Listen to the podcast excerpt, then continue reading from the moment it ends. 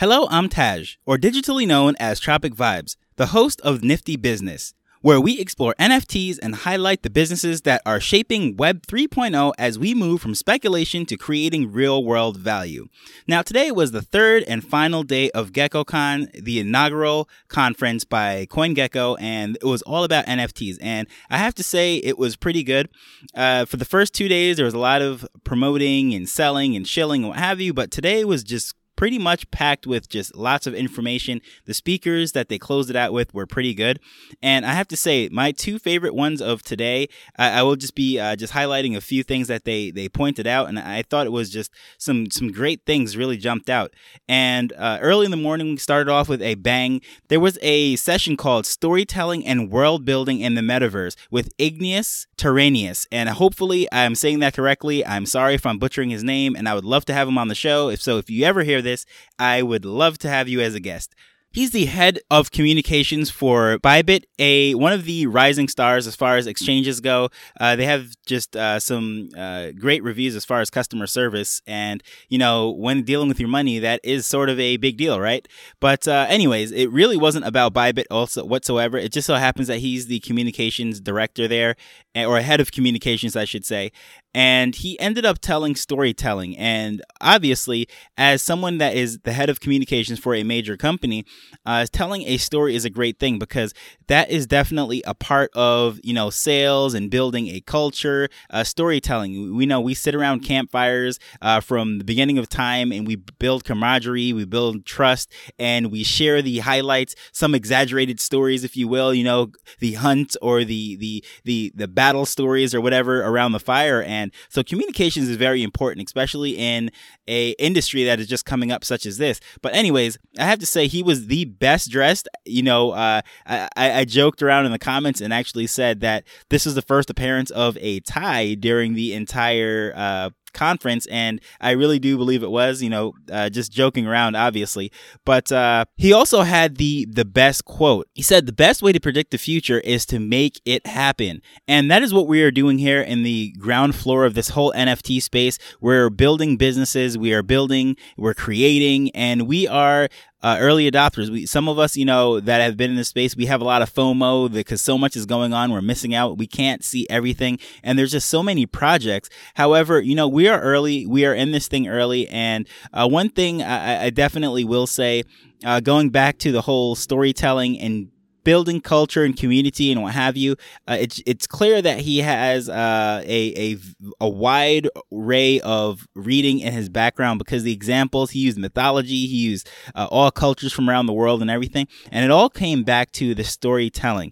And as far as building this thing out, how to get people on board, it's about the story you tell. For example, when I was first told about Bitcoin and crypto and all this stuff, the story was get rich quick, and that did not appeal to me. But as soon as I saw N F Ts and I saw real world value, I saw collectibles, and I saw the potential for everything, I heard a different story, and my outlook completely changed on the entire thing. So telling the story, whether it is to build the community around your N F Ts or your artwork or uh, whatever it is, recruiting uh, different uh, people to work on a project with you, or or promoting something, just being able to communicate that is really beneficial, especially if you're someone that is having a very hard time of getting your family on board with all of this stuff. I know uh, cryptocurrencies and uh, all this stuff. I've heard so many things. There's a great big Ponzi scheme and all sorts of stuff, and they're truly just not understanding it. And what it really comes down to is the story, how you communicate it, and how you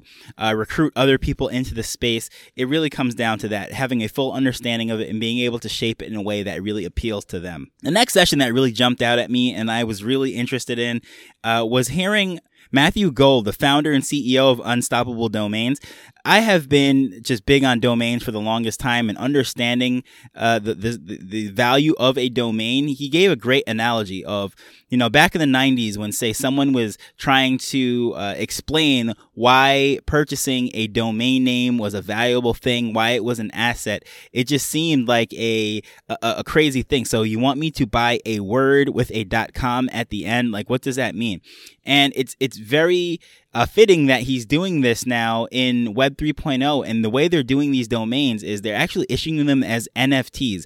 And that is how uh, they're putting the visualization, because really that's what a domain is. It's a whole bunch of uh, strings and computer codes and all sorts of stuff linking computers. But to make it visual and easy, we, we just put a word and put a .com, .net, whatever it is. And that is how we make it visual and easy to remember and what have you, palatable to our eyes and memories. So using N F Ts in the space, like, I thought it was just an ingenious thing to think of, you know, and that's one of the reasons why I started this Nifty Business show. It was, you know, so much I was hearing about N F Ts and crypto and everything was all about the financial space and flipping it. And what he was trying to do, he wanted to start a Web three point oh company that was not for financial use, right? Such as all these different coins and blockchains and, and, and markets and all these different things. He wanted to figure out a way how to use all this technology in a way that is not necessarily uh, for investments or for I R As or for, you know, a store of value or a peer-to-peer uh, cash system digitally or whatever it is. And he came up with this, using this uh, domain system, because that is something that we can all understand now, twenty years, you know, thirty years into this thing of having domains and having that digital asset. And that is a great way to explain what exactly an N F T is to someone, because, okay, a word with a .com on it is not worth anything, but how much would you pay for Google dot com? You know, you can register a domain for eight, nine, ten dollars. If Google dot com was for sale right now for ten bucks, would you buy it? Would you buy it for a hundred? Would you buy it for a thousand? Maybe a million, a billion, you know? So, and really it's, it, it the Google dot com was originally sold for the same thing that you can buy any crazy domain name for now, but the value of that domain is is because so much is tied behind it, the company, the search engine, the revenue, and all that stuff. So Google dot com is worth more than, you know, any string of random letters dot com, right? But these N F T domains, these .eth domains, .crypto, and all these different things, uh, it, I think it is a novel idea, and it is very practical in the sense that what he's trying to create is a real digital I D, in the sense that, you know, when you're logging into, th- there's many ways that he could possibly go with this, but one practical use was when you're logging into a website. For example, you can log into a website right now using Twitter and um, Facebook and other algor- uh, a- other A P Is as your login, even to a WordPress, your own site. You can set that up so people can log into your site using uh, Facebook. But what happens is with with this digital I D now, you would actually own it, and you can use that to log into different wallets. You can transact, you can verify. Let's say you call into customer service using this, this, you can verify it because it is stored on the blockchain. It is unique. It is yours. No one else can have it. So in order to verify, you know, just as when you receive those text messages and you have to text back with the number that it was uh, given to you, or your email confirmation code was emailed to you and you have to put that into the browser. Now with this digital I D, with this domain, that is an N F T stored on the blockchain. That is one way. A term that he used was S S O, or single sign-on, and that's basically what uh, right now we're seeing with all the A P Is for the big social media companies. And I thought it was pretty cool that the thing that they're proposing, especially to be Uh, compliant to all the privacy laws in Europe, you know, the G D P R uh, privacy laws, which is very, I don't even know what that even stands for, but I just know that uh, Europe, when we're we're putting up websites and all sorts of stuff or email lists, we have to wonder, oh, okay, are we G D P R compliant? And it's completely different in the world. Different, uh, uh, the U S has different rules, but the European Union definitely has that.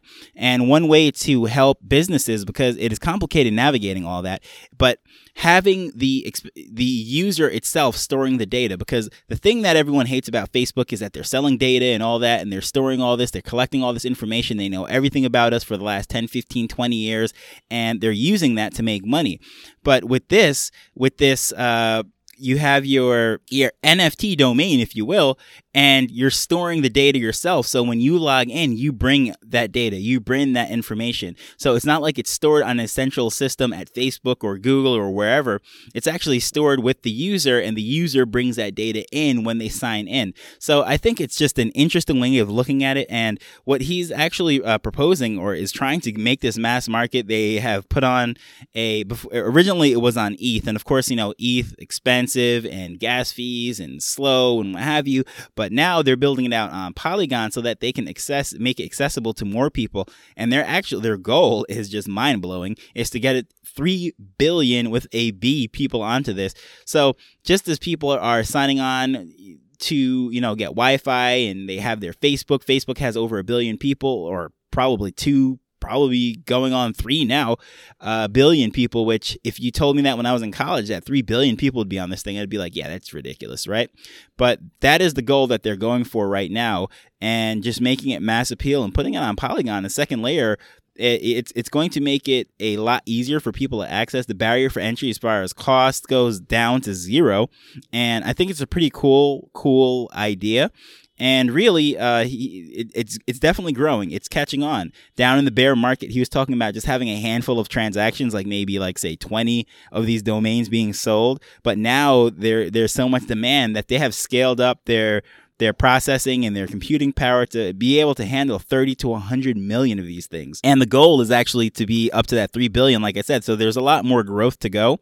And, you know, this stuff is just really cool. This is some pretty nifty businesses, if you will, that uh, are, are coming up with some great stuff. And it goes so far beyond flipping the, the latest, the next hot drop. And they're actually building out real world things that we can use to make our lives so much better. Verifying your I D to banks and stuff. I know uh, around the world, especially getting credit checks and uh, getting documents for you to get a passport and all sorts of stuff. You have to go and have ten, fifteen reputable people in the community sign off on it and all these different things. You have to go to police, uh, politicians, pastors, and it's it's pretty ridiculous. So, you know, things that we take for granted in, you know, developed countries.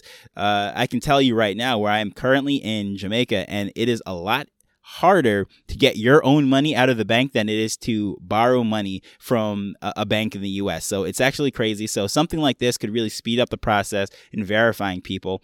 And, you know, th- this is pretty cool stuff and just the tip of the iceberg as we're going. So hopefully you found this interesting as much as I did, because I can't wait to see what we're building out and how we're just going to build the space out together. So hopefully you enjoyed this, and I will see you in the next one. Later. The Nifty Business Arrow is not investment advice. It provides insights and information within the space. As with anything, please do your own research before making a decision whether you're making an investment or a purchase.